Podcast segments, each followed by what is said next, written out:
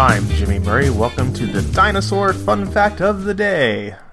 Today's dinosaur is Sauroposeidon.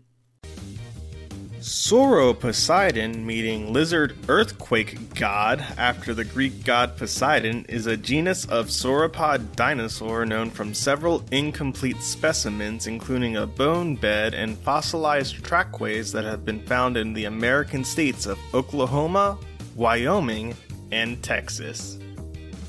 The fossils were found in rocks dating from near the end of the early Cretaceous, a time when sauropod diversity in North America had greatly diminished.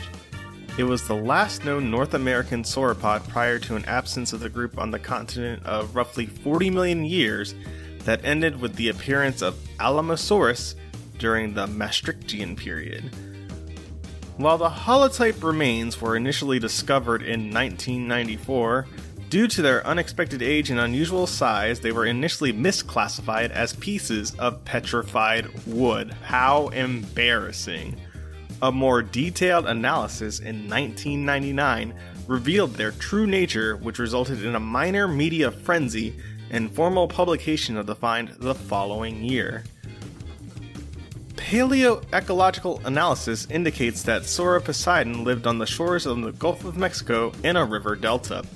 Extrapolations based on the more completely known Brachiosaurus indicate that the head of Sauroposeidon could reach 17 to 18 meters, or 56 to 59 feet in height, with its neck extended, which would make it the tallest known dinosaur. With an estimated length of 27 to 34 meters, or 89 to 112 feet, and a mass of 40 to 60 tons, or 44 to 66 short tons, it also ranks among the longest and heaviest. However, this animal may not be as closely related to Brachiosaurus as previously thought, so these estimates may be inaccurate. Thanks.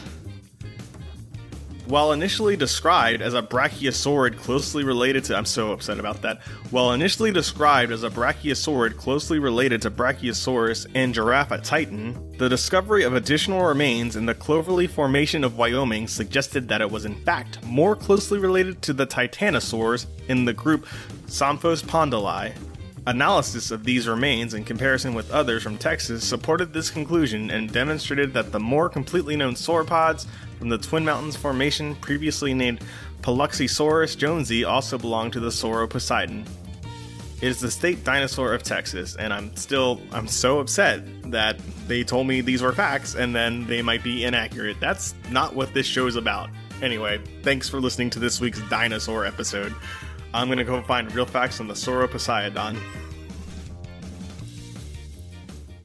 Don't forget to tell your parents to send us their suggestions and yours to at the Jimmy Murray on Twitter. I'm Jimmy Murray. Thanks for listening to the Dinosaur Show on the Kid Friendly Podcast Network. Music by Kevin MacLeod, Executive producer Chris Krimitsos.